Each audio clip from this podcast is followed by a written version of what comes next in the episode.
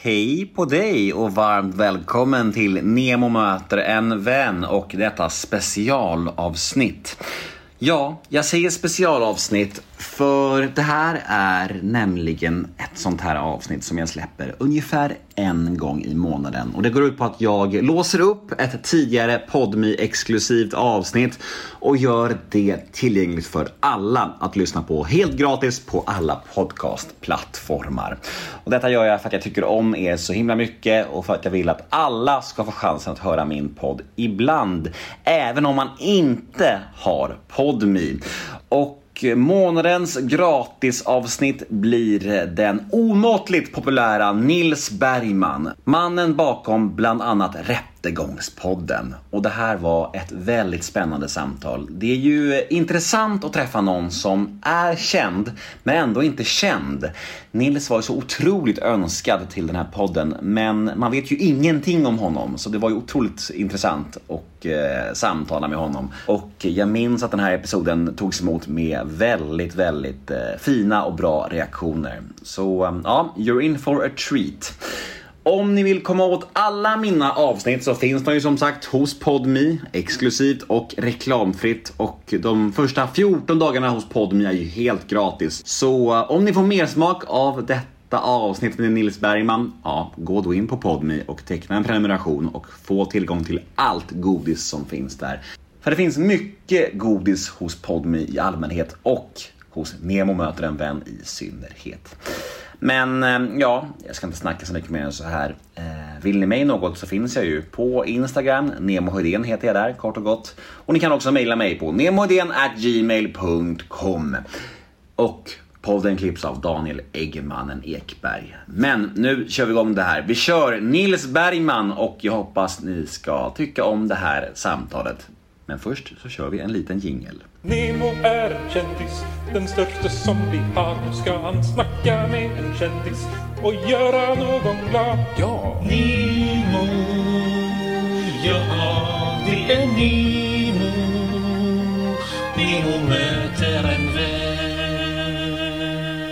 Ja, idag känns det lite extra spännande att gå till jobbet för mig för att jag sitter här med en gäst som inte är en typisk Nemo möter en vän-gäst men ändå är en av de mest önskade namnen till podden.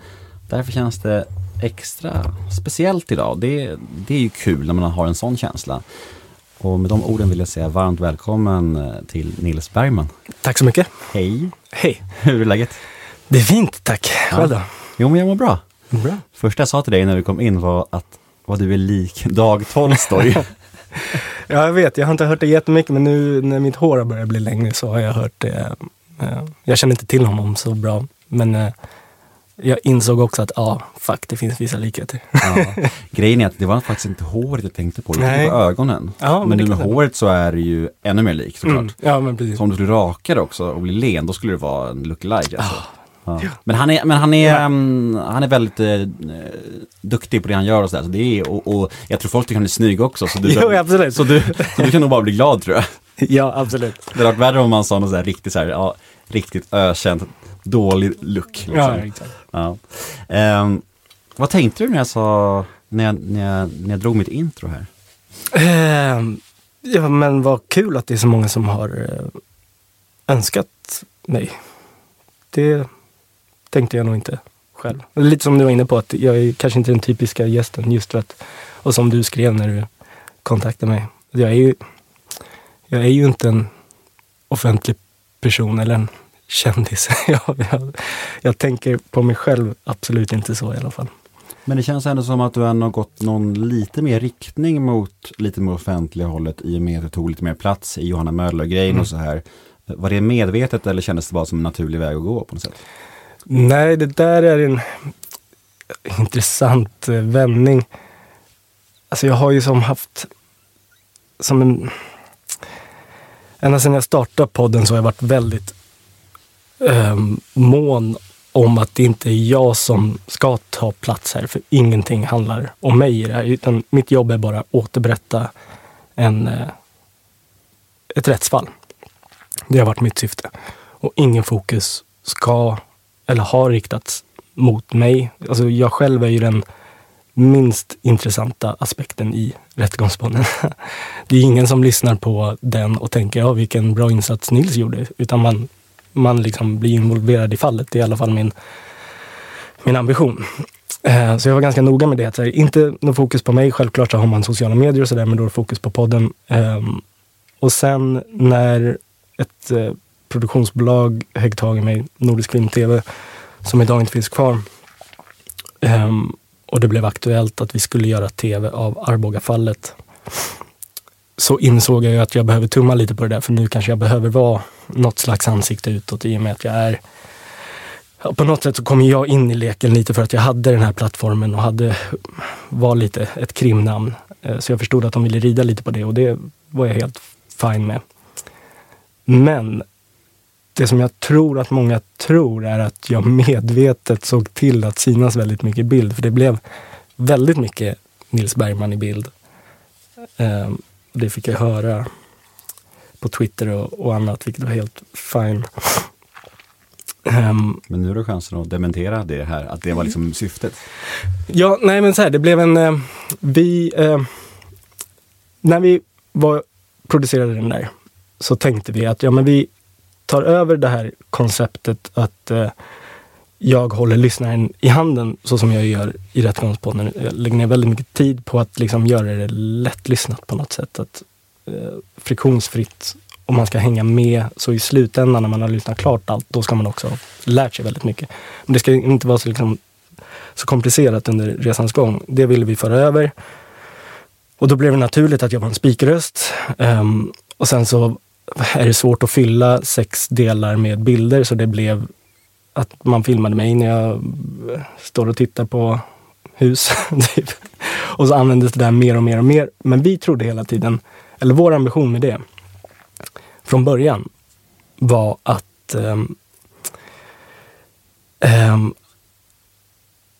att jag var en man av folket på något sätt. Att jag kom lite från sidan. Jag är inte en Leif GW, jag är inte en Hasse Aro som är väldigt eh, liksom stora namn i, i och, och liksom ansikten. Eh, vi tänkte att ja, men, tittarna i tv-sofforna ska känna att eh, det där skulle kunna vara jag. Typ. Jag är också bara intresserad av Arbogafallet, precis som de som tittar. Eh, men i Sverige får man ju inte ta plats, eh, vilket blev tydligt. Ehm, så folk missuppfattade nog det där ganska mycket. Eller vi märkte att oj då, här så gick inte den ambitionen fram riktigt. Eh, folk tror nog att jag var någon slags exekutiv producent och hade sagt att ja, jag, jag gör det här om jag får synas 95 procent i, alla bilder. Eh, så var det absolut inte, utan det var tvärtom i början egentligen. Alltså, jag är bara en, en liten otippad person från som, som hoppar in och, och gör det här. Men jag tror ändå att du är lite, att du ger dig själv oförtjänt lite cred när du säger att folk inte lyssnar på din podd för att höra på dig också. För jag tror ändå att, jag tror inte det räcker riktigt med att bara göra liksom intressanta fall grundligt. Jag tror man måste ha någon slags eh, behaglig röst att lyssna på. Jag tror man måste liksom vara, ja men det, det finns nog mer aspekter som spelar in där. Och det märkte jag också när jag la upp ditt namn igår, att folk är väldigt nyfikna på dig som person också. Och det tror jag kommer liksom med paketet när man gör en produkt, produkt som blir så pass stor. Att folk blir nyfikna på människan bakom liksom. Jo men absolut, det där kan jag eh, hålla med om på sätt och vis. Men i podden så är jag väldigt noggrann med i min liksom, speakerröst som det kallas, alltså rösten som jag lägger på, där jag sammanfattar partier, ehm, att där ska vara väldigt objektiv och väldigt medvetet torr. Alltså, alltså ingen känsloutspel och ing, absolut inga egna åsikter och sådär. Ehm, men jag själv träder in i, i klippningen ganska mycket. Liksom att man hör att någon bakom spakarna är väldigt framträdande här. Och det är jag. Ehm, så själva produkten är utformad utifrån mig medan jag inte tar någon plats med liksom, min röst och sådär. Men sättet jag lägger fram det, om jag eventuellt jobbar mot någon twist någon gång, vilket jag försöker att inte göra i och med att det kan göra historien orättvis om man leker för mycket med, med händelseförloppet.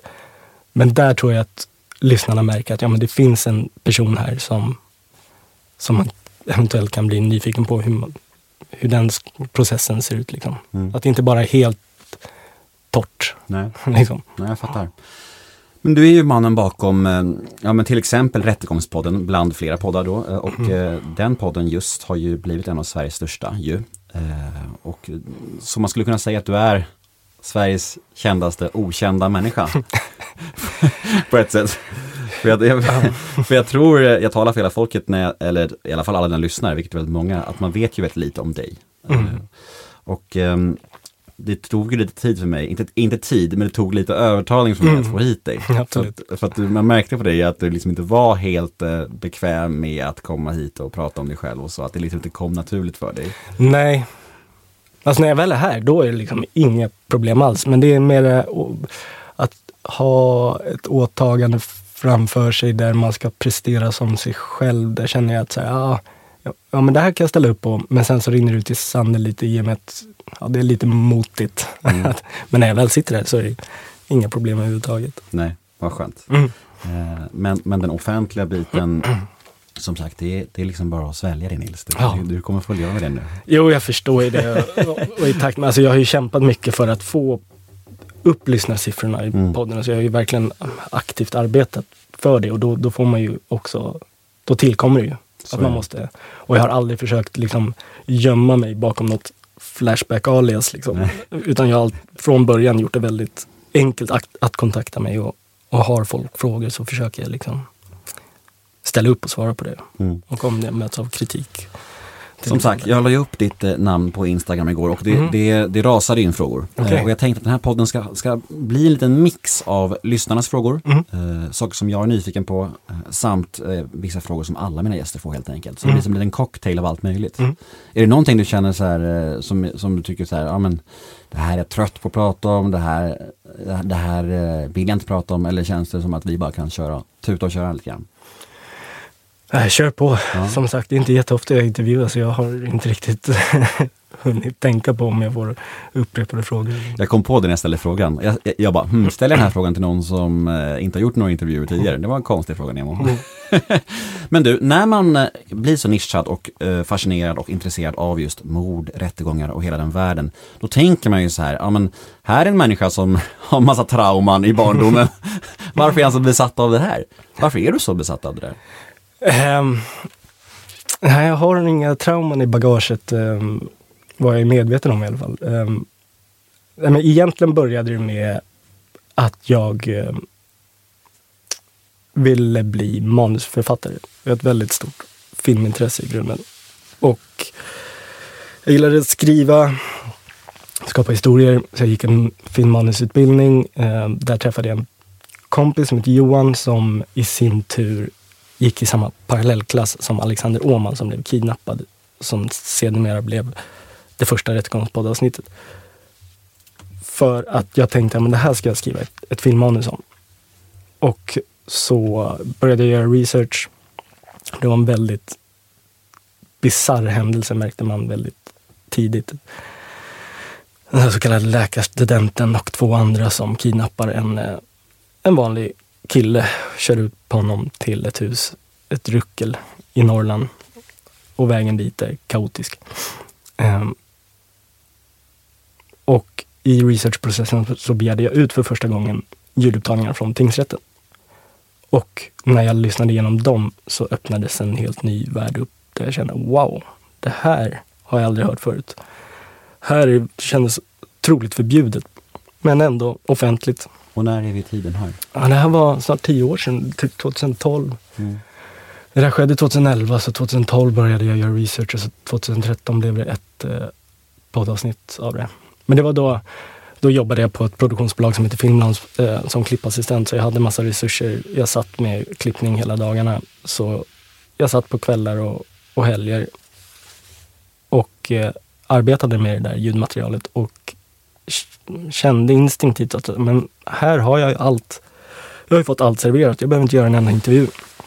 Och jag kan klippa ihop det här till någonting Peter Dokumentär-liknande som jag försökte att inte jämföra mig med för att det är en helt annan grej. Men, men jag hade det som, eh, som måttstock, eller vad man ska säga. Inspiration.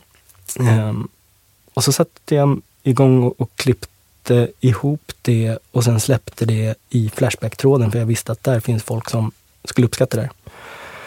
Bara som en Soundcloud-länk, då var det inte registrerat som en podcast um, och hette inte Rättegångspodden.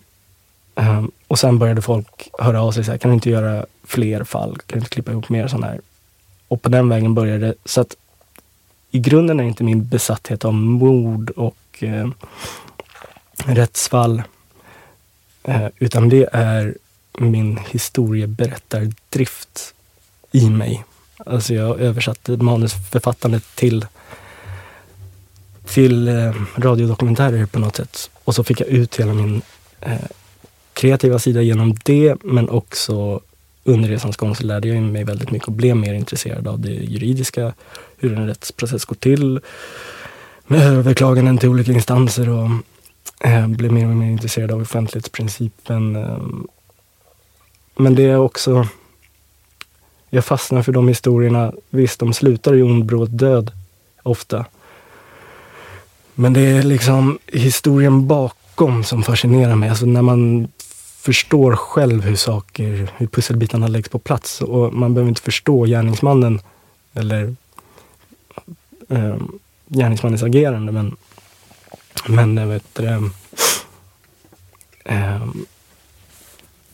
Ja, när man, när man liksom kan dra trådarna emellan och förstå hur det blev som det blev. Det är där jag verkligen Ja, så, så podden är mycket för mig själv också. När jag väl är klar med ett avsnitt och släppt det, då för första gången har jag också fått samma, eller en sammanhängande bild. Och då släpper det till lyssnarna som också får det. Så det blir, jag gör podden både för mig själv och för dem, men absolut mest för, för lyssnarna. Ja, utan att eh, hålla på att försvara mördare och sånt så kan man ju ändå ställa frågan, finns det ofta du känner så att du får mer empati och förståelse för mördare efter du gjort liksom grundjobbet och, och, och verkligen dykt ner i det? Liksom? Eller, eller är det en konstig fråga kanske? Nej, absolut inte konstig. Um, jag reflekterar kring det ganska ofta. Det är, alltså, det är många som är avskyvärda och som inte har lärt sig någonting, märker man när de, när de för sin talan i rättssalen. Och det kan man bli väldigt frustrerad på. Men samtidigt så finns det ganska många fall där man hör man lyssnar på så otroligt många timmar om gärningsman som får massa frågor och, och personen blir till slut en människa för man förstår att den här personen mår inte bra och det finns en ångest där bakom som man kanske inte alltid, som man definitivt inte får när man läser en nyhetsrubriker om det. Liksom. Så absolut, man får en, en större förståelse. Man, de förkroppsligas och man kan höra vissa saker i deras sätt att prata som man kanske känner igen från en kompis eller vad som helst. Mm. Små saker som, som gör att, ja men okej, den här, den här killen finns på riktigt och han ville nog inte mörda en person, men, men det blev till slut så här. Och man kan förstå mekanismerna bakom, mm. men eh, man kan inte förstå hur, hur man kan göra och framförallt inte hur man kan sitta i rättssalen och, och förneka och inte ta ansvar. Nej. Det är väldigt svårt att peka på just det där vad som får folk att gå över just den där spärren. Liksom. Ja. Den där spärren som vanliga människor har. Ja. Och den där liksom tröskeln som är när man dödar någon. Liksom. Mm. Det, är så, det är så jävla, det är, det är väldigt intressant. Ja, verkligen. Men, men var kommer du ifrån för liv annars då? Eh, alltså vart i Sverige? Vilken slags barndom var det? Jag är uppvuxen eh, i eh, Österskär, Åkersberga. Um, normal barndom. Um, Hur gammal är du? Jag är 36, fyller 37. Mm. Um, två äldre syskon, en brorsa som är åtta år äldre och en syra som är fem år äldre. Uh, morsan och farsan var optiker, båda två. Hela familjen har dålig syn. Och vad drömde du om? Um, ja, alltså jag tänker på det där ibland att när jag var min drift i att vilja sprida saker till andra, um, alltså att dela med mig. Och lite det här att jag har ett filmintresse, ja då var min spontana tanke att jag måste själv skriva ett filmmanus och själv få ut en film. Um, så har jag tänkt på, var kommer det ifrån? För jag, jag försöker inte vara någon Robin Hood-karaktär eller, någon, eller vara en där överdrivet bjussig person. Men det är när jag får ta del av en historia så vill jag verkligen instinktivt bidra med den till andra genom mitt filter på något sätt. Få ut den här historien så som den nådde mig till andra.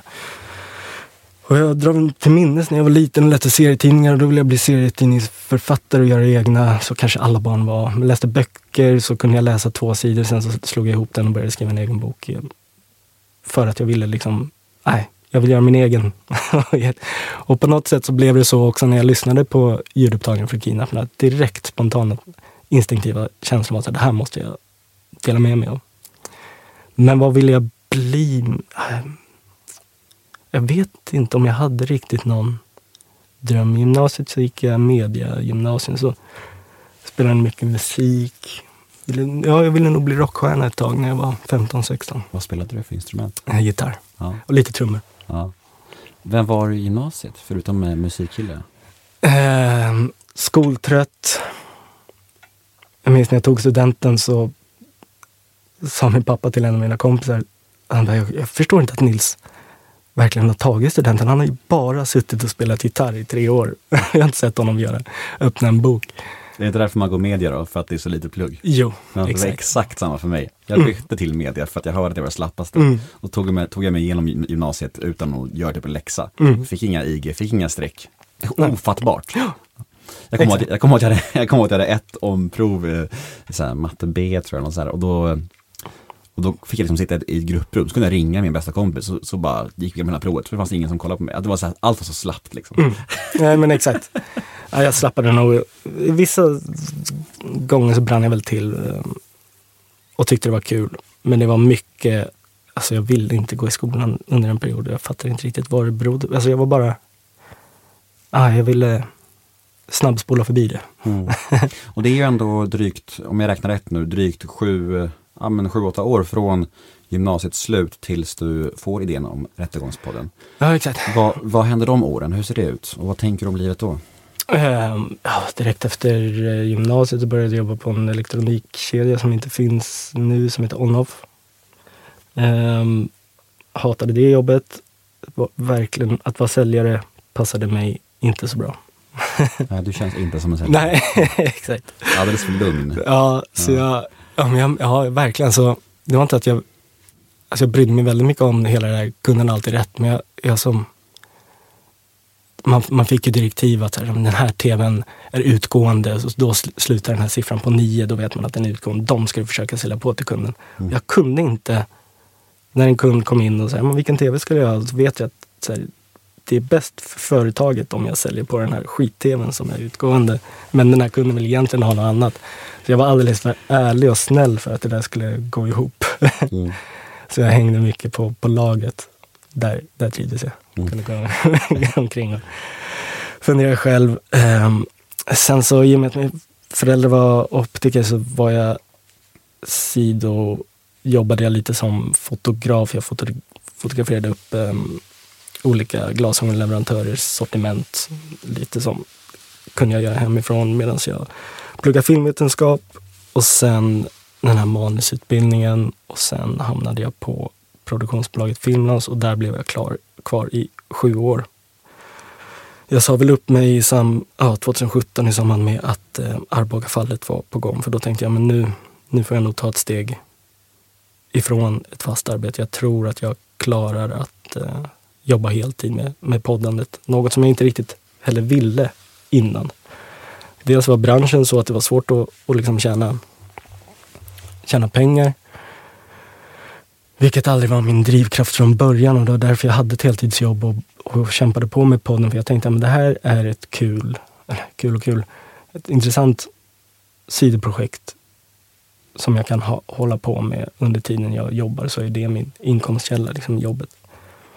Jag behövde aldrig liksom känna att jag behöver tjäna pengar på podden. Så det gjorde jag inte de första åren. Inga alls.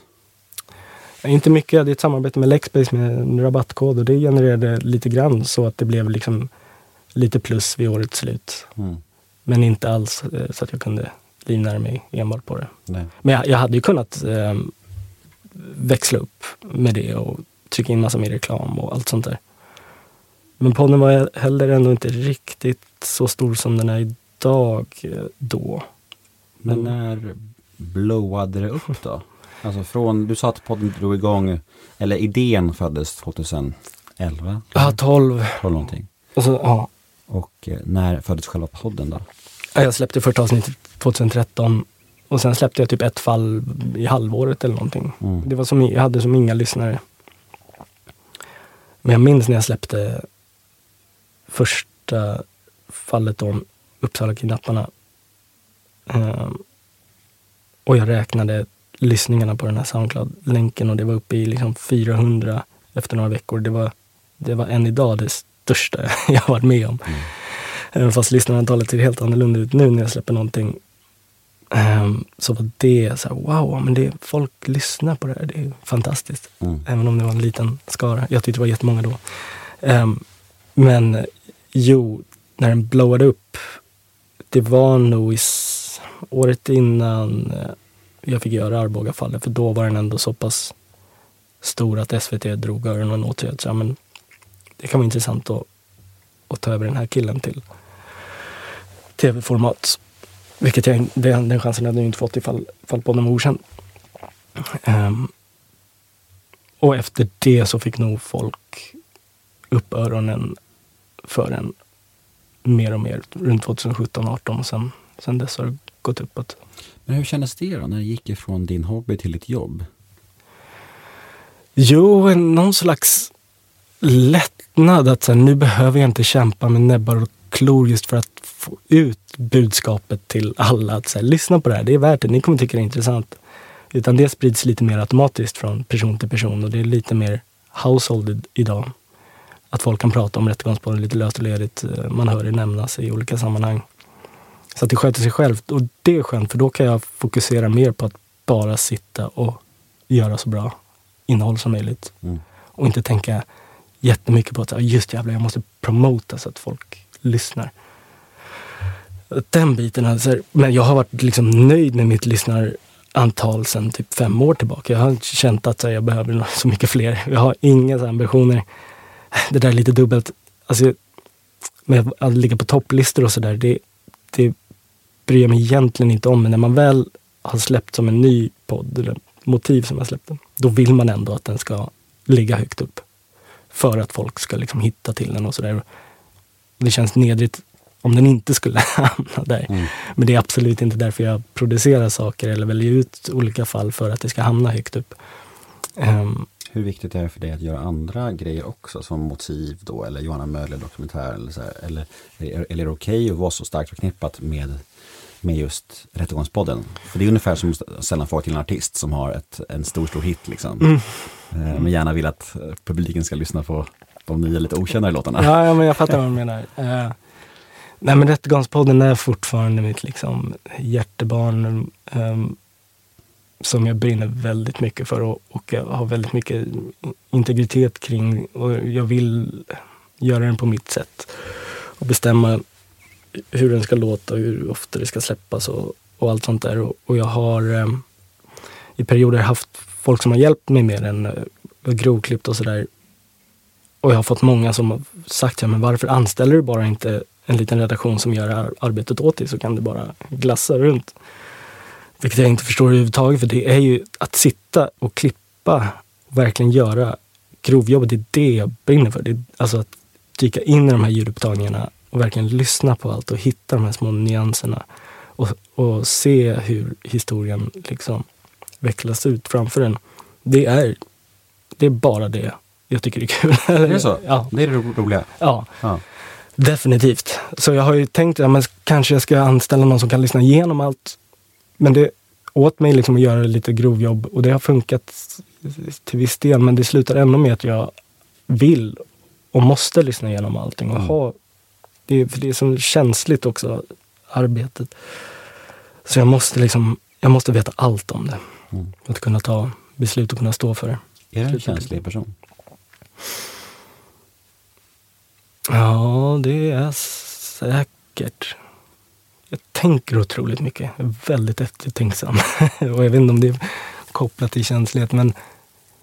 Eh, jo, nej, men jag märker att jag går ur min comfort zone ibland gällande Rättegångspodden framför allt. Där jag kan bli typ eh, bestämd och, eh, inte sur, men lite sätta ner foten på ett sätt som jag inte gör i andra sammanhang. Alltså jag är väldigt så här, timid på, på det sättet att här, jag kan låta saker ske som jag kanske inte håller med om eller sådär. Det, är liksom, det är lugnt. Men när det kommer till Rättegångspodden, ifall någon börjar pilla eller ha åsikter eller försöka påverka mig eller något, då kan jag bli så här, nej men sakta i backarna, det här är min, min grej. Jag, jag tänker på den här produkten 24 timmar om dygnet och jag har gjort det i 10 år. Jag, jag har gått igenom de här sakerna som du föreslår lite löst och ledigt. Kan du inte göra så här? Och, um, så det är väl ett tecken på att jag bryr mig väldigt mycket om den.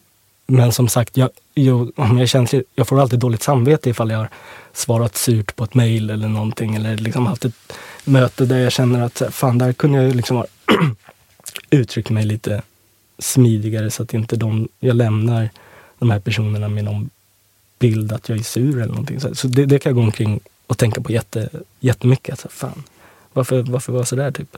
Alltså det är inga stora grejer. Det är inte att jag skäller ut någon eh, Eller något sånt där. Verkligen inte. När vi pratade om att sälja saker där, så Mm. pratade jag om att eh, man kanske behöver ha lite mer ADHD för att sälja, för att det ska gå, gå snabbt och man ska Mm. vara överallt och ingenstans. Eh, för att jag själv har ju den diagnosen liksom, och jag har ju Mm. varit säljare mycket förut. Mm. Och, jag, och nu när vi pratar om det här med att reflektera, och överanalysera och ha lite då, dåligt samvete, då, då känner jag bara så här, det finns lite ADHD i honom ändå. För det är också väldigt mycket så här, att liksom så här, bara, "Åh, vad är för hård, vad är inte för hård, du vet, det, det där tänket liksom. Mm. Jo, ehm, ADHD. Eh, Finns den diagnosen? Är, är det inte ADD? Nej, det, det är två olika. Eh, Jo. Samma spektra, men ADHD är också det hyper. Exakt. Mm. Mm, jo. ADD, jag brukar, jag brukar skoja lite och säga att ADD är ADHD without the good stuff. Ja. Men, eh, men absolut, alltså jag har läst på om det där titt som tätt och har nog landat i, jag ska inte själv diagnosera mig, mig själv, eh, men jag, jag känner igen det ganska mycket i många ADD. Mm. Du är ganska lik en kompis till mig som har ADD nämligen, i hur du pratar och tänker så här. Så det, det, det, nog, det, finns nog en, en chans till det, absolut. Ja, för det är, ja, så här, det är mycket, alltså jag, jag har svårt liksom, att betala räkningar. Eh, jag kan inte avsluta projekt. Eh, vilket är, alltså jag, jag kan, så fort jag börjar bli klar med någonting, då lägger jag ner det och tänker, men det där gör jag imorgon. Eh, vilket jag eh, har förstått att det är många med ADD som tänker att man kommer långt men man kommer inte hela vägen. Mm. Men med, med jobbet, så här, jag måste ju bli klar med ett, med ett eh, rättegångspoddavsnitt. Så jag blir ju klar med det. Men det, men det är saker...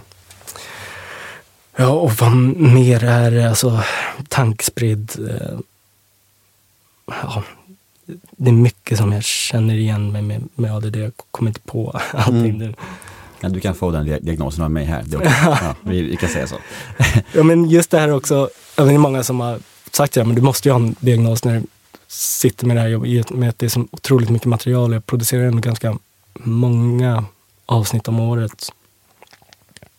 Och då har jag tänkt att jo, men jag har, för att jag, jag går så otroligt mycket in i min bubbla när jag sitter och, och klipper. Alltså ingen kan nå mig nästan. Um, vilket går ut över medarbetare ibland, men de har förstått, jag har förklarat att så här, men jag, det är inte att jag inte bryr mig om det ni sitter och gör nu och jag kommer ta tag i det och, jag är jätteintresserad i Men jag kan bara inte involvera mig till 100% i det just nu för att jag är på en annan plats. Mm. Och jag måste bara beta igenom det här först. Ehm, ja, Men hur är det att vara vän till dig, eller familj, eller flickvän, eller vad som helst, när du beskriver det här att du bara försvinner in i någonting och är typ okontaktbar?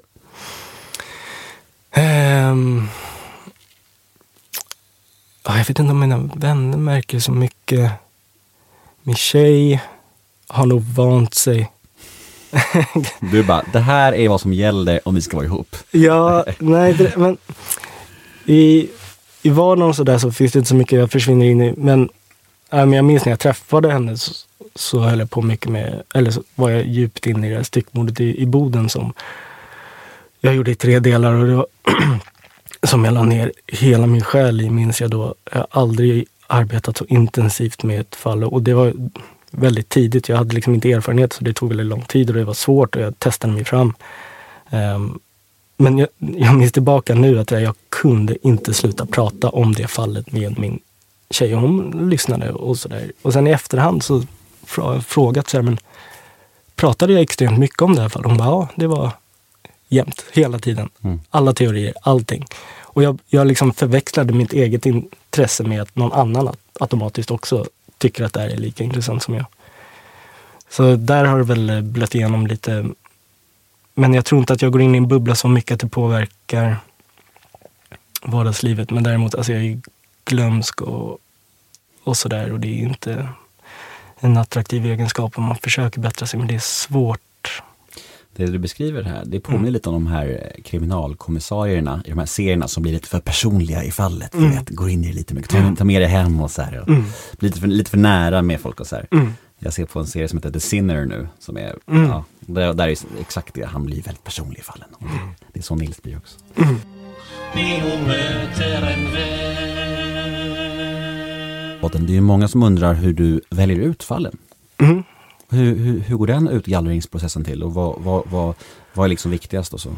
Ehm, ja, det finns inget riktigt mall för det, men jag, jag eh, har ju öron och ögon öppna för saker som händer i Sverige. Eh, nyhetsnotiser som ploppar upp. ehm, så börjar det där och så märker man att ja, men det här är någonting annorlunda. Eh, och så börjar man följa något som jag värdesätter ganska högt. Där Flashback-trådarna det är sällan jag använder Flashback som någon slags källanvisning eller någonting eh, och skriver väldigt sällan.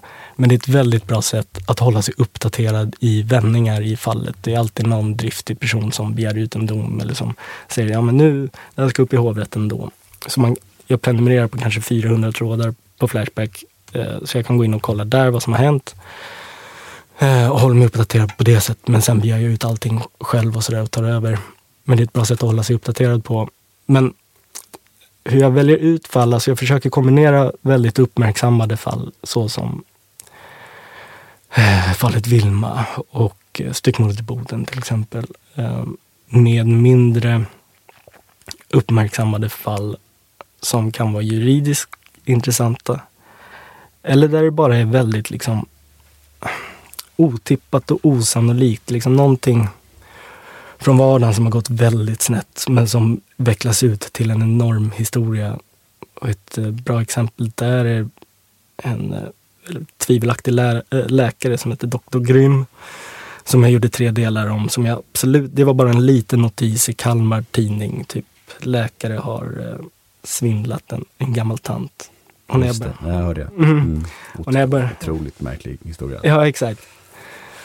Så det är sådana jag försöker fånga upp också, för man vet aldrig. Det, det kan bli otroligt intressant och i det fallet visade det sig det liksom otroligt eh, händelserikt många nyanser och man förstod inte riktigt vad som låg bakom allt. Så att jag försöker kombinera uppmärksammade fall med mindre uppmärksammade fall. Det, och det är där jag försöker att liksom inte göra avsnitt som andra poddar har gjort, avsnitt av stora eller små, utan jag känner att då, då finns den här historien ute. Jag kan lägga min energi på någonting som, eh, som folk inte har hört. Fast samtidigt så lär väl du, även du känna det kommersiella värdet i att, att berätta en historia som är superaktuell och omtalad. Liksom. Ja, eh, absolut. Jo, men det är, jag vet ju, lyssnarna förlitar sig på att men det här kommer i Rättegångspodden. Mm. Eh, så på något sätt, och lyssnarna är otroligt viktiga för mig. Eh, alltså verkligen. Så att jag försöker eh, plisa dem. Men vilken, vilket avsnitt är, är mest lyssnat? Får jag, får jag gissa? Alltså jag, jag har inte koll på sånt där. Nej, okej. Ja, ja. Men gissa på det. Nej, men jag trodde på Vilma. Det var nog ett, eh, eh, när jag släppte det förra året. Mm. Det är nog absolut ett av dem som har lyssnats på mest, Mm. tror jag. Men jag, jag, jag, har, jag har ju tillgång till den statistiken, men eh, statistik har aldrig riktigt varit intressant för mig. Nej. Men, men kan det vara så? Är man så cynisk att, att när det händer något eh, fall liksom, som du vet kommer bli ja, antingen otroligt omtalat eller, eller, eller du kan göra det väldigt bra. Liksom. Känner du så, fan det här måste jag vara först ut med innan 200 av mina sämre kopior gör, gör det.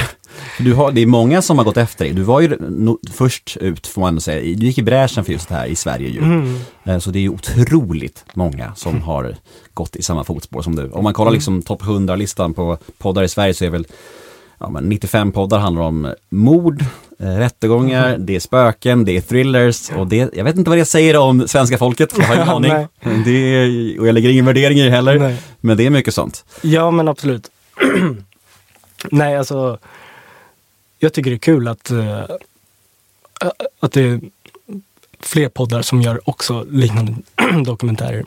Definitivt. Men som svar på din fråga, att ja, någon drivkraft finns i mig att vara först. Och jag är verkligen inte en tävlingsinriktad person. Eh, Men när det kommer till arbetet jag vill inte vara först för att det ligger någon prestige eller cred i det. Absolut inte. Jag vill vara den som förmedlar historien för jag tycker att jag gör det bättre.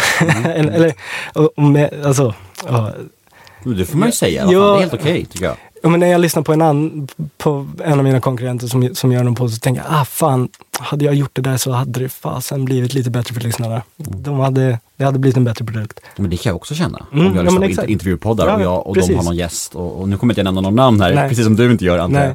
Men man kan säga så här, hur kan du inte dra den följdfrågan här? Mm, du exakt. måste, du måste, de Mm. öppet mål, det är så viktigt liksom. Då kan man bli frustrerad. så- Ja, så, så det är det det handlar om. Att jag vill inte vara först för sakens skull. Men när lyssnarna... Ja, men det är som...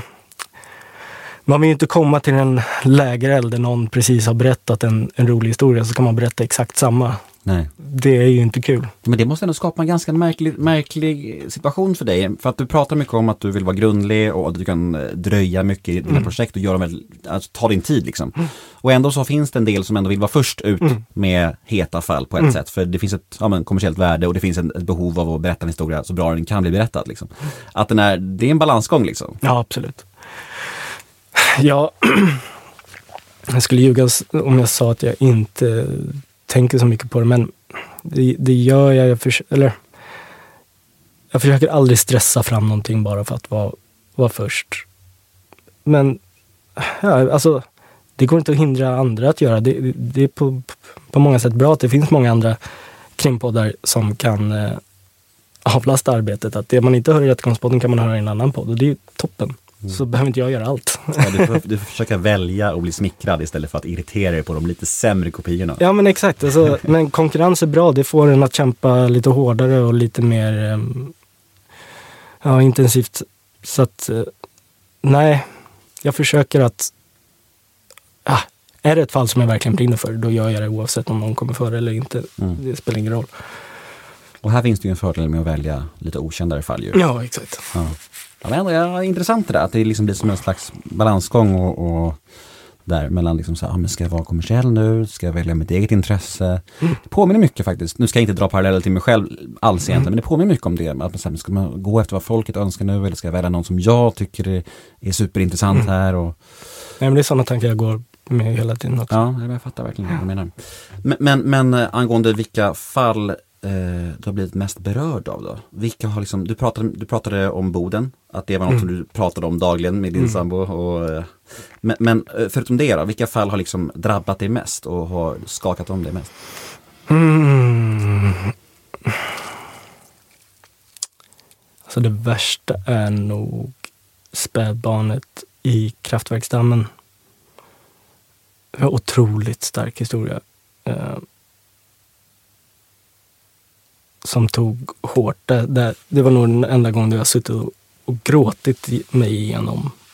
Det jag brukar inte riktigt beröras så mycket när jag lyssnar att det, det blir en fysisk reaktion. Jag, må, jag kan ju må dåligt, bli nedstämd över händelser jag tar del av i arbetets gång. Eh, men jag kan, har ändå lärt mig att, att eh, parera det. Men där så var det riktigt vidrigt.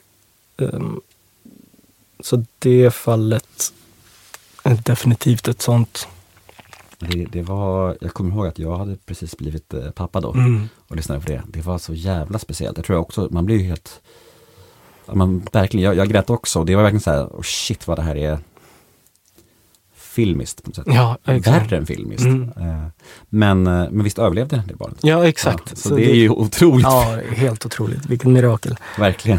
Men men rent, när, när jag producerade det där också så, när man lyssnar på det så är det ingen spikröst från mig, vilket var en utmaning rent eh, produktionstekniskt, eh, vilket kanske inte är lika intressant att prata om. Men, men det minns jag att så som det avsnittet är i sin form i podden, så var det för mig att lyssna på det från första början också.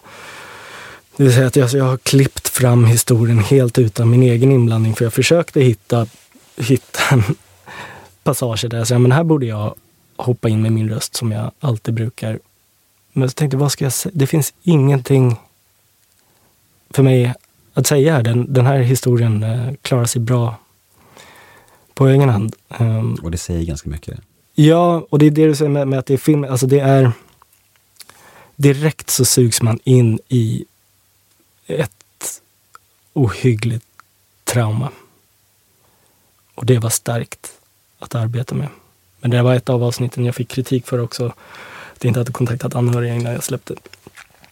Um, och i efterhand, efter den kritiken jag fick, så har jag ju insett att jag inte kan se på, på de här rättsfallen lika pragmatiskt, eller vad ska jag säga, som jag har gjort tidigare. Utan jag måste, eller måste, måste, det det. Man, man måste liksom eh, se till att man är på rätt bana rent etiskt också. Och i efterhand så kanske jag inte hade släppt det där avsnittet. Men jag har ju aldrig gjort något val i syfte att uppröra eller skada någon. Men jag är ju smart nog att förstå att det är extremt känsligt för, för anhöriga och andra att, att lyssna på. Men där har vi nog en touch av det här diagnosia igen tror jag. Mm, det här med att man, man tänker så här överpragmatiskt och tänker lite mekaniskt kring det. Liksom, det här Ja. är mitt jobb, jag gör en produkt. Liksom, så här. Men man glömmer bort det, den andra aspekten lite grann i alla fall. Ja, men, men samtidigt så satt jag och grät eh, och, Det och sant, tyckte att det, är där var det eh, sant. hemskt. Ehm, men på något sätt så trumfade att så här, det här måste folk få höra. Mm. Inte för att blottlägga en, någon persons trauma på det Alltså det låter väldigt konstigt att driva en podd som heter Rättegångspodden som, som består av människors djupaste trauman och samtidigt ha någon slags tanke kring att det här måste, det här måste jag få göra. Men ja, jag lutade ju mig väldigt hårt att det här är offentligt. Offentliga handlingar. Och jag har liksom en laglig rätt på sidan. Men sen då, har, det finns det ju en, en stor etisk eh, frågeställning som jag i efterhand inte la lika stor vikt i som jag gör idag. För nu ser jag till att alltid ha, alltså meddela anhöriga och i bästa fall även ha dem med på tåget. Men annars så meddelar jag vad jag håller på med och får ett godkännande och det är okej liksom. Men låt oss, låt oss dröja här lite, det här med, med kritik. För det är ju Mm. intressant. Och, och, och jag kan tänka mig att det ändå har förekommit då och då. Det har vi ju kunnat läsa om och i Mm. media lite Mm. grann. Hur, hur, hur blir det för dig liksom? Och, och, och hur mycket kri- kritik har du fått genom åren? Det finns ju några fall som man har kunnat läsa om till och med i, i kvällstidningar och sånt. Liksom. Ja. Eh, Men hur, hur, eh, hur tar du sånt? Och, eh, ja. Nej, alltså ehm, jag hade nog inte mötts av så mycket negativ kritik överhuvudtaget om jag ska vara ärlig fram till, eh, när var det, hösten 2019? Då det var många krimpoddare som dukade under eh, i SVT Kulturnyheternas granskning av, av krimpoddvärlden framförallt, med all rätt. För det var många av oss som hade brustit i våra arbetssätt. Eh, Så då blev det ganska intensiv rapportering under ett, ehm, en period. Och då jag blev kontaktad av en um, reporter på SVT Kultur um, som heter Joakim och han sa att uh, så här, men det är viktigt att höra att få allas röster i debatten och det här har dykt upp. Det är många som har frågat kring eh, liksom, anhörigperspektivet och det, ja, vi har mötts av personer som inte tycker att det är helt okej. Och jag, jag fattade verkligen från sekund ett att okej, ja, nu dagen kommen och det är klart att jag måste liksom bemöta det här. Eh, och sen, men eh, det var precis dagen innan jag och min tjej skulle åka eh, på semester till Aten. Så jag var där och gjorde den intervjun med den journalisten över Skype. Och sen märkte jag när jag var klar, för han sa att det skulle ta en kvart, det tog två timmar. Och han ställde upprepade frågor. Han ville ha ut vissa svar och jag började känna när jag la på det, tänkte jag, men jag har gjort mitt. Jag har ställt upp och gett mina förklaringar. Varför var han inte nöjd? Det började jag känna. Och sen så började jag följa rapporteringen eh, och jag var citerad rätt och, och sådär. Men det blev... Eh,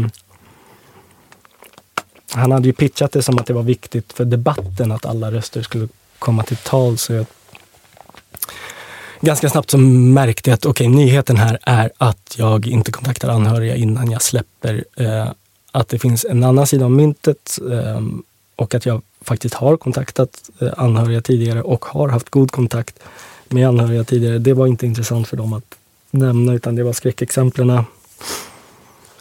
Och det började bli ganska... Eh, ja, det blev väldigt intensivt. Jag var där i, i Aten och det ringde i mobilen hela tiden. Expressen, någon trött Expressen-journalist som jobbade natt som skrev så här, ja, vi måste ju skriva om det här som SVT rapporterar om. Var det i samband med det här Ida-fallet? För det var, det var lite kring det också, eller var det samma? Ja, Ida eh, som mördades i ett motionsspår. Ja. Var, är det här samma kontrovers? Ja. ja okay. Mm. Eh, det, ja, just det fallet är eh, det, det enda avsnittet som jag har valt att ta bort just för att det blev ehm, den pappan till henne, det blev en miss i, i kombinationen mellan mig, mina samarbetspartners då och min ansvariga utgivare där jag trodde att eh, vi hade fört en dialog med honom och så visade det sig att vi inte hade det. Och eh, det var inte alls bra. Så, så det avsnittet tog jag bort på, på hans begäran. Sen så var det några andra som ville att jag skulle ta bort men jag erbjöd att klippa om, göra justeringar. Um, och det godtogs väl. Uh, men i den vevan så, när jag tog bort det avsnittet om Ida, så låg SVTs reportrar på mig flera olika som skrev upprepade mejl, typ såhär, när ska du ta bort de här avsnitten och när ska du ta bort de här? Um, och då började jag känna som, men vänta, ska inte ni rapportera om saker som händer? Nu försöker ni nästan påverka mig. För ni vill kunna skriva efter SVT Nyheters granskning så tar Rättegångspodden bort massa fall. Och nu försöker ni se till att det händer. Så här, låt mig göra mitt och ta ansvar för det. Rikta kritik om ni vill, men försök inte påverka mig att ta bort saker, för det är inte riktigt ert jobb som, som reporter på SVT Nyheter. Så, och det var bara en, en av många saker som jag började störa mig på. Men det gällande den nyhetsrapporteringen. Men det jag inte störde mig på, det som jag ändå vill vara tydlig med, det var att det var bra att jag fick smäll på fingrarna rätt rejält. Ehm, och jag är glad över att anhöriga fick en megafon att skälla på mig på, ehm, eller med. Ehm, för det behövde jag och jag bad mitt inläste om ursäkt vad nu det är värt men jag försökte liksom inte skylla ifrån mig vad jag upplever i alla fall. Utan jag, jag, de bristerna jag upplevde att hade skett, de, de tog jag ansvar för och bad om ursäkt för. Så gott jag kunde. Men sen hade jag vissa premisser kvar gällande SVTs eh, rapportering där jag kände, ja men det här, nu börjar det, ja, ni maler på här och jag är inte riktigt med på det. Eh, så jag började liksom stänga ner. Men sen pratade jag med Mordpodden och Svenska mordhistorier som de här reportrarna också hade varit på och deras samlade bild var att här, vi fattar inte alls vad som händer. Varför ringer de upp oss varje dag och ställer samma frågor? Vi har svarat. Eh, och alla lämnades med känslan att om det här var Expressen skulle man ha fått, förstått. Men det är så konstigt att det är liksom SVT, det prestigefyllda public service-bolaget, mm. beter sig så äh, hetsigt. Liksom. Det var, ja, det, det höll på några veckor där. Men, men själva liksom anhörigperspektivet, att de fick tala ut och tala till punkt och fick en, en plattform att göra det på. Det, det, det var bara, bara positivt. Ja, det måste ju vara en stor skillnad på om en anhörig hör, hör av sig och om SVT hör av sig. Liksom. Alltså, Ja, och det är det som är också lite lurigt för att ingen anhörig hade någonsin hört av sig till mig innan det här, förutom pappan till Ida. Mm. Och där blev det tyvärr en miss. Ehm, men om, om flera anhöriga bara hade kontaktat mig från början så, så hade jag varit mer vaksam och medveten om, om det här. Men men nu blev det att alla de kontaktade SVT istället och de kontaktade mig. Då blev det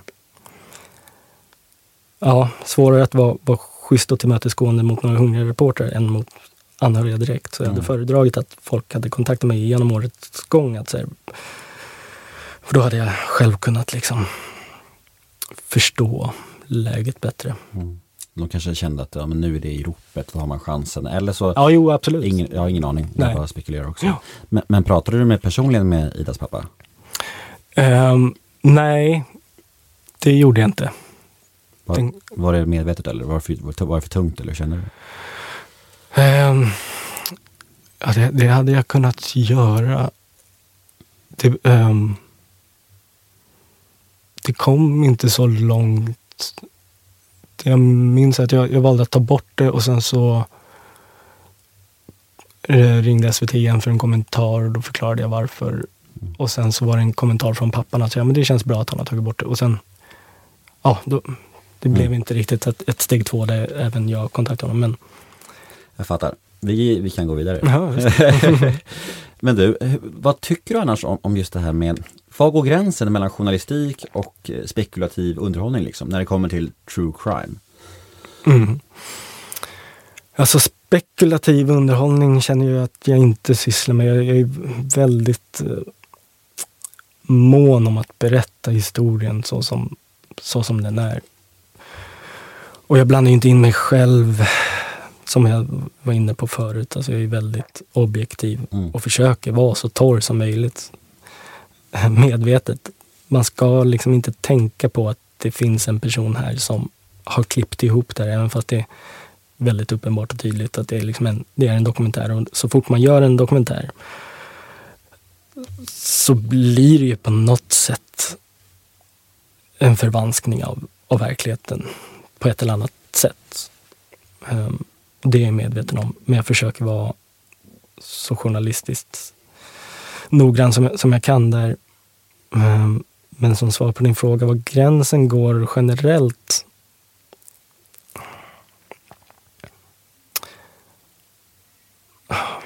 Det är svårt. Ja, men jag tycker att just i Rättegångspodden som är ganska så, klar i sitt koncept med eh, grundmaterialet är liksom ljudupptagningar från rättegångar. Det, där är det liksom en åklagare som har pratat med de här. Eh, det är liksom grunden, jag har inte ens beblandat mig in i, i frågeställningar så jag återberättar bara. Så det är svårt för mig att göra det. Hade jag liksom intervjuat alla själv, ja men då skulle mina frågor kunna spela in redan från början i hur, hur händelserna utvecklar sig. Um, och det är väl... Så jag har som inte arbetat i något format där jag där det har varit en issue. Att säga, men vänta, vad, vad, är, vad är journalistiskt gångbart här nu och eh, vad är spekulativt? Fast jag, jag producerade ju eh, sex delar om fallet Therese, som är första serien i nya podcasten Motiv. Och där finns det ingen dom och det finns ingen eh, förundersökning som vi kan ta del av. Um, så där, där pratar jag med väldigt många kompisar till Therese som försvann en nyårsnatt om deras iakttagelser och deras upplevelser för att kunna skapa mig ett eget förundersökningsprotokoll ungefär.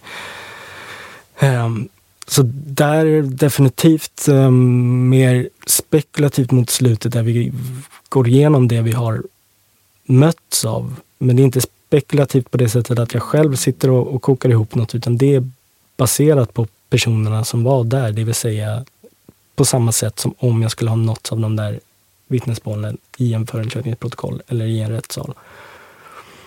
Um, um, så att det är en annan typ av produkt. Men jag, försök, det, jag, jag ser det som grävande journalistik. Vi försöker gräva fram någon form av sanning. Men det är definitivt mer åt det spekulativa hållet i och med att det inte finns ett domslut. Mm. Om man pratar med många anhöriga och så, som du har gjort ju, genom åren.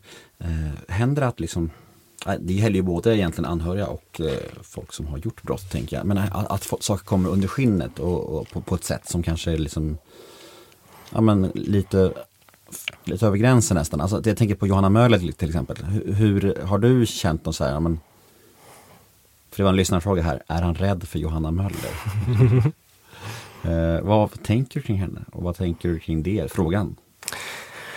Um, Johanna Möller är intressant. Det är väl den enda väl, brottslingen jag egentligen har mött öga mot öga av det jag har arbetat med. Eh, jag kan ha träffat lite andra skummisar.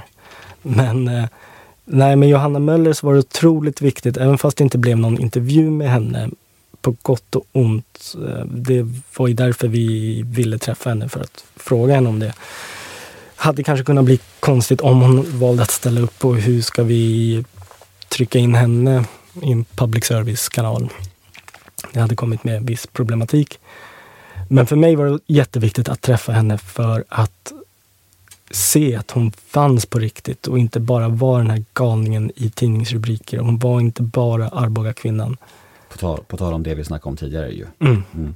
Exakt. Så det minns jag att jag tog med mig. Eh, och jag träffade väl henne i mitten av hela den produktionsfasen. Eh. Så, första halvan när jag gjorde research, då var hon Arboga kvinnan. Och andra halvan så var hon en människa. Och det var bra att det blev så. Jag tror inte det kanske märktes eller påverkade själva slutresultatet. Vi körde ganska torr journalistik. Eh, Rakt av. Det här har hänt. Det var inte så mycket spekulationer eller ja. Men nu har du chansen här idag då att faktiskt berätta att hon blev en människa under processen. Ja, men hon är en obehaglig människa. Så det var inte en person jag tyckte om direkt. På vilket sätt? Berätta. Hur var mötet? Um, mötet var... Jag hade väl fått 40 minuter, jag var lite tidig och hon satt redan och väntade så det blev väl 55 minuter eller något sånt där. Fick lite extra tid. Men när jag satt... Eh, ja, vi gick in till hennes lilla cell där på Kronbergs eh, häktet i Stockholm. Um, och hon var väldigt sliten. Eh, bilden av Johanna Möller innan i media och sådär är ju en promiskuös kvinna, många partners eh, och så vidare. Det jag såg där var att hon inte mådde bra överhuvudtaget. Verkligen inte. Hon var likblek, hade gått upp väldigt mycket i vikt eh, och jag hade fått reda på eh, antingen innan eller efterhand att hon inte hade gått ut på en enda promenad av många som man hade beviljat. Så hon satt bara inne och lusläste sitt förundersökningsprotokoll för att hitta luckor att använda sig av i rättsprocessen. Så hon kunde den utan och innan och hon började ganska tidigt prata om, komma in på detaljnivå i förundersökningsprotokollet. Jag satt bara och lyssnade och det fanns inte, det var inte läge att börja börja säga, ja men du då Johanna, vem är du? Utan jag fick, eh, jag fick lyssna på henne. Det blev ganska olidligt. Hon kunde ju fuppen bättre än mig, helt klart. Ja, det säger faktiskt en del, om man säger. ja, faktiskt. Eh, nej, men sen så började... Alltså vi satt där, det var ingen väktare eller någonting. Och de sa innan att det finns en liten knapp du kan trycka på om det blir obehagligt. Men jag minns att jag aldrig såg den där knappen. Så jag vet inte.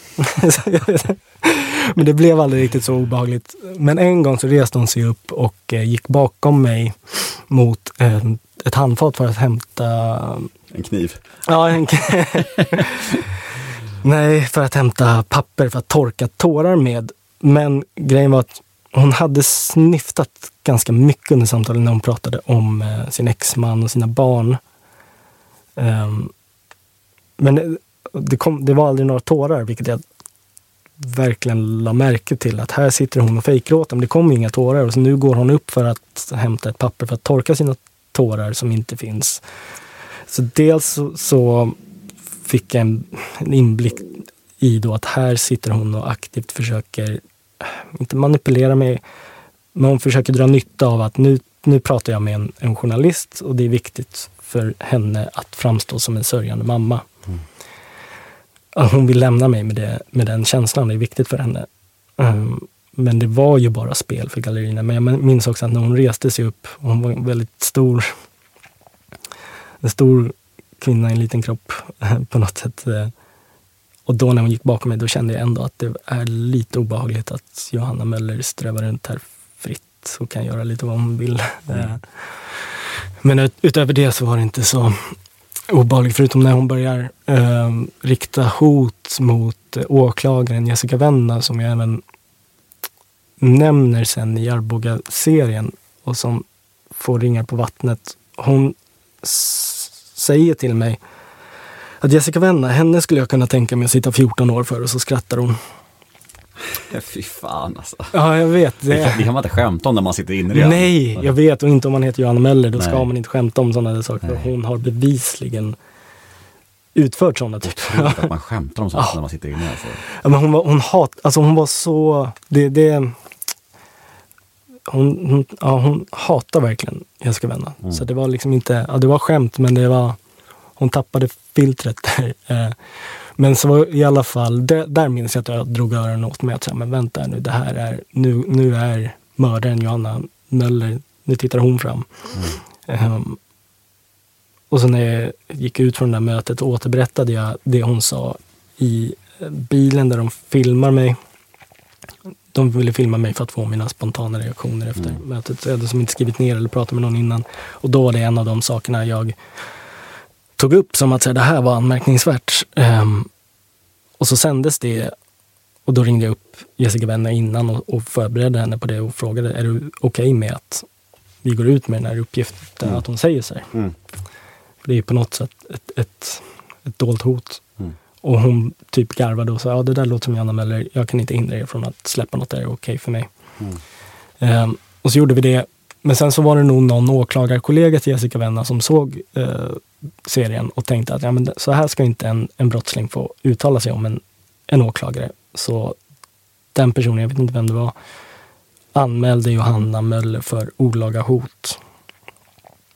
Ehm, I fängelset alltså? ja, exakt. Speciellt alltså. Ja, och då fick jag ett samtal från polisen eh, i och med att jag var nyckelvittnet. Mm.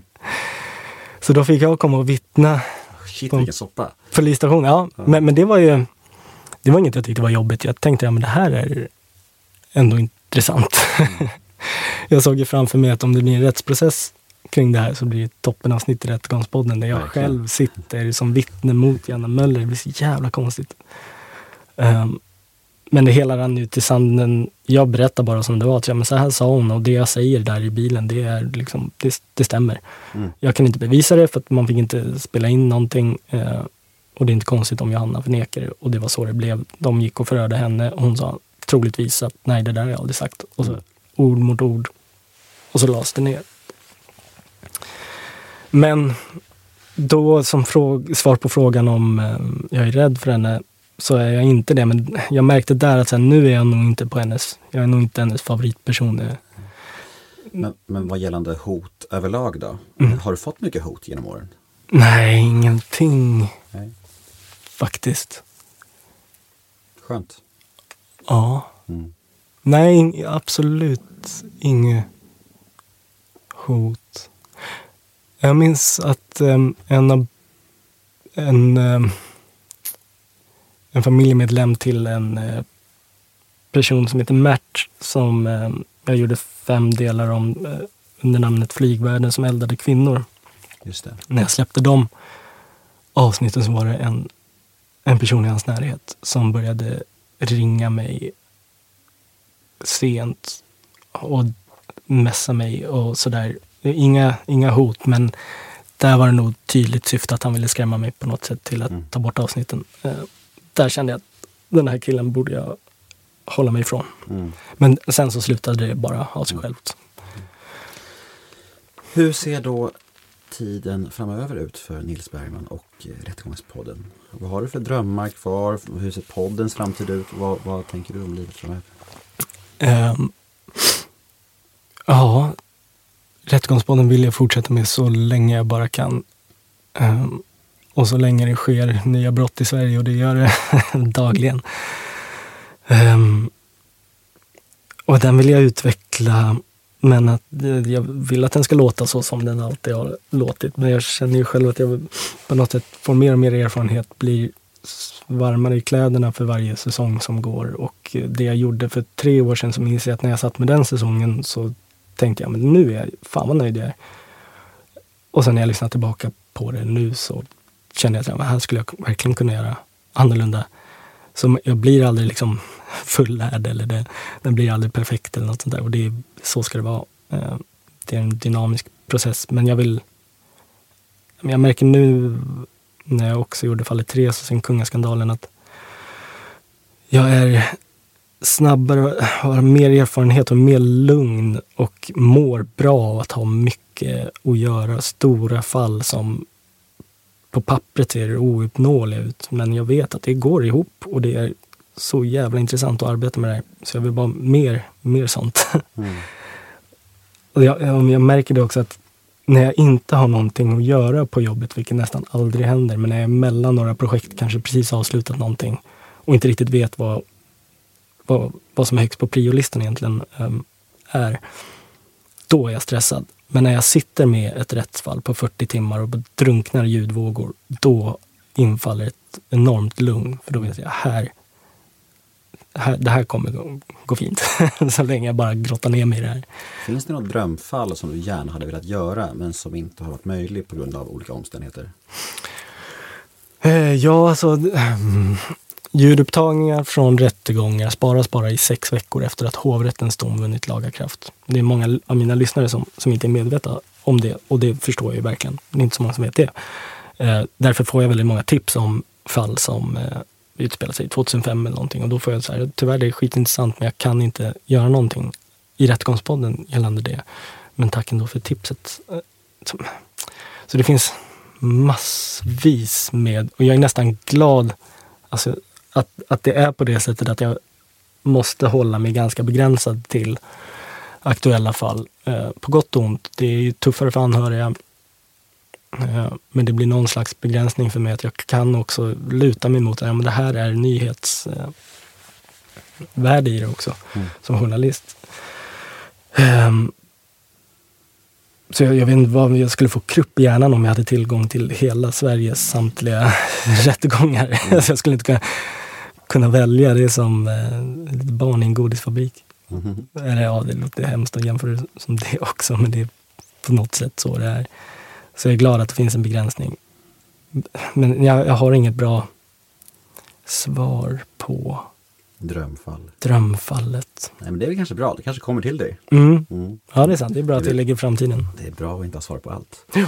Du, har du blivit pappa nyligen eller har jag drömt det här? Nej, det har jag. Jag tror jag nämnde det för dig i något sms. Mm. Ehm, Ska vi avsluta med något lite mer upplyftande? ja. Och hur har det påverkat dig och hur, hur den upplev upplevelsen? För det var nyligen, eller hur? ja, eh, min dotter Eva är sex månader, snart sju månader. Mm.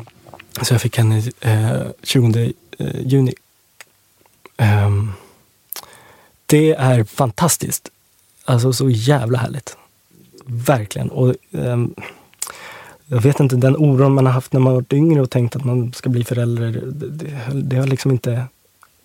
Jag har inte reflekterat över någonting sånt. Jag, det, det är bara att vara anpassningsbar. Det är klart att det var tufft första månaderna men alltså, det, det är en fröjd verkligen. Jag älskar att komma hem och se hennes stora leende. Hon har som inte riktigt ens fattat att jag varit borta hela dagen och så kommer jag hem och säger ah just det, du! du. det är underbart. Eh, Men det är tufft helt klart med sömn, amning, Mm. um, få allt att gå ihop. Men som sagt, farhågorna var, var större när jag tänkte på tidigare att livet förändras så mycket när man får barn. Och man lär sig ju med uppgiften, det är ju så. Ja men exakt, det är bara att gilla läget och anpassa sig efter. Alltså, ja, men nu är det så här och sen så är det inte så... Alltså, ja. Jag tror inte att, alltså, visst man kan gå sådana kurser och, och prata med alla sina kompisar som har barn och allt sånt där. Men, men det är ändå först när barnet kommer som man, man liksom växer med uppgifterna och man lär sig det med tiden. Och liksom så här, alla, alla barn är ändå unika. Liksom. Exakt. Jag tror inte så mycket på det här förberedelser. För det, det, går, inte- det går inte att förklara för någon hur det är ändå. Det Nej. det är omöjligt. Det, liksom, det går inte. Nej men verkligen, och det där är ju en balansgång att, att kunna bolla vad, vad folk tipsar om och Mm. andras erfarenheter med att sitta och, och kolla på sitt eget barn och, och Mm. försöka fundera ut vad är bäst för, för henne och vad är det hon vill. Och då, då spelar det inte någon roll vad folk har sagt. Nej, för det, Det vet ju du bäst. Det är ditt, ditt barn. Liksom. Ja men exakt.